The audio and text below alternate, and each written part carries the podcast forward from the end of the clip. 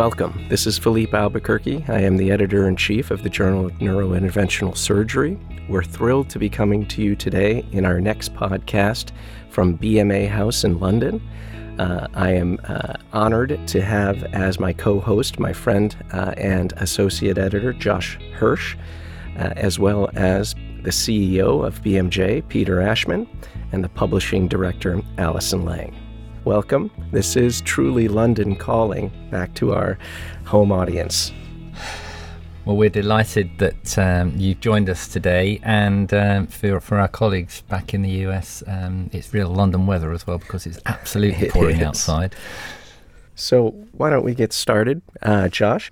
We thought this would be such a fantastic opportunity being here with Allison and Peter to take advantage of something in the news, something that our traditional listenership may not be that familiar with, but could impact uh, the JNIS and BMJ.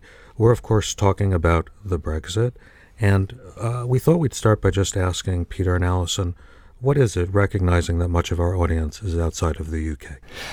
Well, Brexit is a is a term that was invented actually it's not a real word um, it means britain exiting. That's what brexit stands for and it's britain exiting the the Euro- european union which we uh, joined back in the uh, in the 1970s but uh, we were given a referendum vote back in uh, june um, 2016 with everybody having the opportunity to make their call on whether or not Britain would be better to stay inside the e- European Union or to exit, Brexit.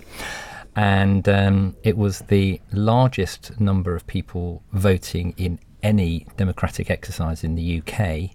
Um, and 17 and a bit million people voted to leave, and that was 52% um, vote in favour of leaving the EU. Since then, there's been a two year hiatus, if you like, where we've been um, trying to negotiate what the terms of an exit might be and how we might um, trade and interact with the Euro- European Union once we've left. And uh, as we speak today, there's another debate going on inside the House of Commons to to vote on the final um, deal that we might have a trading deal, if you like, with um, with Europe uh, in advance of when Britain finally leaves on the 29th of March. Now, many of you will have heard that uh, this is quite a divisive uh, issue in the UK, uh, and it's split parties within themselves as well as their Parliament as, as, well. So um, it's a very fluid and unclear situation at the moment, and uh, who knows? I mean, every day we wake up to another Brexit story as to what will happen if we. Uh, if we vote for this deal, or if we don't vote for a deal, or if we leave the EU without a deal, what the implications of that might be.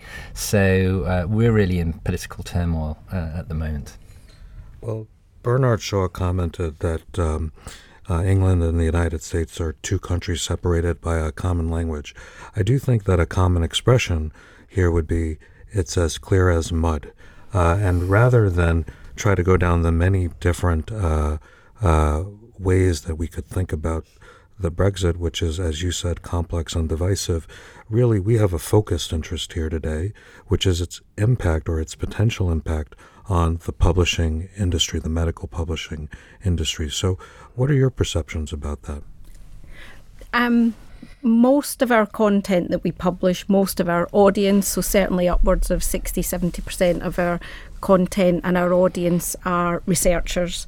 Um, so 60% of research conducted internationally with collaborations, actually, and obviously um, the UK benefits from that hugely, and as a result, medical publishing in the UK benefits hugely from that.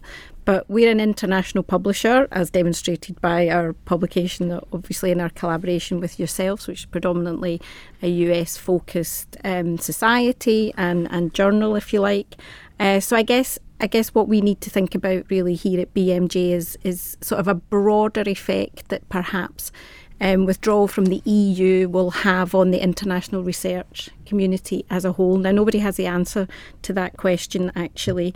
Um, there's sort of two ways to look at that. It's about establishing how much content will be disseminated and generated in any interim period. I think at the moment um, there's possibly anecdotal and probably some evidence to suggest that the uncertainty while in the short term could be hindering science. I'm not sure we've seen the results of that yet, and I'm not sure, as you know, journal editors and societies, you'll have seen any evidence of that yet. But obviously, there may also be some um, effect on academic research and workforce implications actually in the research environment. So, as far as we are aware, the UK government has pledged to support existing EU grants, of which UK is a part of, up until 2020. But I think, as Peter says, you know, that we're in a very, very fluid situation. And I don't think anyone has mapped out the exact research landscape either in Brexit with a deal or the possibility of a no deal scenario. And then I think the other area that could impact um, medical publishing in terms of content, and I'm speaking about representing the community here, is really um, changes in UK healthcare, if you like, in terms of workforce development. There has been some um, editorials published in the BMJ suggesting that Brexit could damage health through supply chains, etc. But again, we're in a sort of very fluid, and I certainly don't want to be in any sort of scaremongering position around that. But there are, as far as content generation and research dissemination, we still have to wait and see. But these are the two areas that I think, from those perspectives, could impact in the long term future. Yeah, there are a number of potential trickle down effects of uh, something like Brexit, uh, not just in terms of the, the research that you mentioned, but also the clinical workforce in uh, the UK, um, of which I would think a sizable percentage are immigrants from Europe. And those kinds of things, with time, uh, I would think would have an effect on the publishing industry, uh, the medical publishing industry, as would uh, the point that you mentioned uh, access to research, clinical trials, and so forth. All of these things, while the impact may not be immediate, could certainly be something that we feel uh, or sense over decades. Yes, I think um, I think you're absolutely right. The people uh, impact is is an important one, and um, and I was thinking as a CEO of BMJ. Uh, of the, the amount of work and effort and thought that's going into the impact of BMJ leaving, and I, some of the older ones amongst us will remember something called Y2K, um, which was you know, leading up to what might happen in 2000, and uh, eventually uh, nothing happened at all. But in terms of the volume and the time and the effort and the money that companies around the, the, uh, Europe are, particularly Britain, are, um, spending on, on this issue is um, enormous. And I suppose uh, as a CEO, the people is something is one of the, the key categories both uh, on the clinical workforce, but also as a, as a company and as a publishing company. We have lots of people who um, uh, are from the European Union working for uh, for BMJ. So that's a, a, really important issue and trying to understand what the implications there might be. But there are there are others, probably five in total, I guess that we that we're looking at. The people, the tax implications. We have very favourable tax payment and receipt uh, arrangements at the moment. And uh, if those were to go, if we don't have a deal with the EU, that could be a real uh, impact for us. What else might happen in the um, the digital landscape in order to transfer data from this side of the uh, channel uh, to Europe. That's a, a, another issue. The fourth would be the general trading and supplying of goods. I mean, in a simple I know that JNIS is printed in the US, but uh, many of our other journals aren't. And we, we source our paper uh, and our ink, ironically, from uh, from outside the UK. So, uh, what might be the implications of a no deal Brexit there? Can we still get the paper to send out our copies of the BMJ every every week? Um, and then there's the exchange rates, and uh, we all know that the uh, the pound is fluctuating all over the place with the with the euro and with the dollar at the moment, and this uncertainty as to what um, the final Brexit deal might look like uh, only adds to um, the, the, volatility around the markets. So um, we'll probably keep saying it, but we just don't know what the uh, what the impact of all this is going to be, and by the time people listen to this podcast, it will be a very different one to the one that we're recording uh, on the uh, on the twelfth of March. Th- thank you uh, for that, Peter. Uh, global response about medical publishing. Let's drill down to our own journal. Allison, do you think there's a specific impact potentially on the JNIS? Not as far as I can tell at the moment. JNIS is in really good shape in this environment, I think, really. And that's really because um, the majority of your submissions and your audience, your accepted articles come from North America. And obviously, that's representative of the brilliant science that's happening, either with or without collaborations. The predominant authorship is in the US, which is brilliant, and obviously the ownership model as well with SNIS. So I think you're in really good shape. More than 50%, upwards of 60% actually of your content is, is from the US. So I think that's great. And actually, UK, if we're talking about the impact, as I mentioned, on UK science, which is kind of unknown at the moment, but will be potentially trickled down after many years.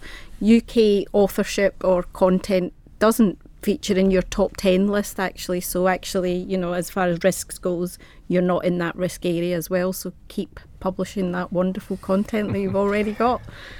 I would also add to that that i think that jnis is a remarkable journal. I've been involved with uh, the journal since before it was even launched. I was right there at the very beginning and, and I think that there are similarities between JNIS and the UK in some regards.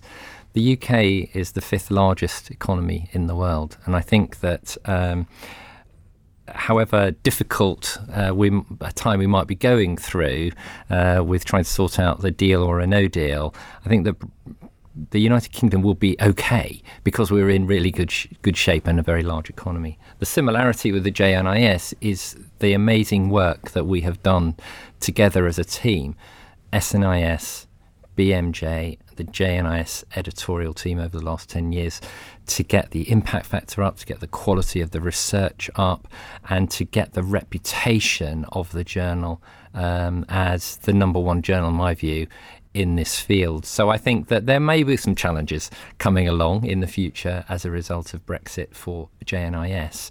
But um, I think the journal is in incredibly strong position and our partnership is really strong that we will comfortably weather any challenges that come towards us. That's it's good to hear that, Peter. It uh, it brings us uh, some uh, some level of, of comfort. I am curious, however, regarding the other journals that BMJ uh, publishes. Uh, you publish a total of seventy two journals. I would think a substantial percentage of those is are European based journals. Um, if the JNIS is going to be fine, how would you view those other uh, journals that are based? I think it, I think it's a very similar picture because again they're in, they're all international journals. Really, they're gone are the days of any of our journals being UK centric in that they're completely supported by either UK research or opinion or healthcare, etc. So I, I would, it's it's the same picture really as well. Yes, we would never be complacent. Um, and I think perhaps the journal with the biggest um, potential impact is the BMJ. Uh, the BMJ is our flagship publication, goes to 156,000 UK doctors, uh, as I said, uh, printed on uh, European paper every week.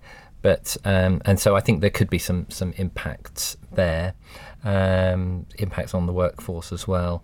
But BMJ as a company, we work with uh, a, a, wide range of European um, societies and partners as we uh, publish their journals. And I think that people are still going to need to access this content. There needs still to be a way to, to, to make this happen and for people to uh, publish their research in high quality journals and for researchers around the world to be able to access it. So um, I think we will find a way uh, to overcome anything that might come our, our way. So, um, as I say, we're not complacent about it. That would absolutely be wrong, but uh, we feel confident. Well, sitting here in the uh, studio at BMJ, I do remember back to a time when I think we were all younger and we uh, uh, started this journey. And boy, what an amazing journey it has been! So so gratifying to be a part of it here in London. Of course, you're always impressed if you're uh, a visitor with the British uh, ability to uh, be both modest and understated at the same time. We started off uh, by uh, talking about how, to the American observer, this is clear as mud, but our two remarkable discussants, Peter and Allison, taking time for their incredibly busy day, have clarified for us how uh, this this large issue of Brexit might or might not impact the medical publishing industry, and of course, the journal that we all love so much. So, with that, I'll turn it back to my editor in chief and friend, Felipe yeah. Albuquerque. No, I, I, would just like to echo Josh's uh, thanks. Uh, it's a tremendous experience for us to come here uh, on a yearly basis. Uh, we brought our editorial board here today. Uh, for a uh, editorial board meeting. Uh, it's uh, an event that happens every three years uh, for our editorial board, and it was exciting to be in this wonderful historic BMA house and to sit for this podcast with, with both of you. So I thank you.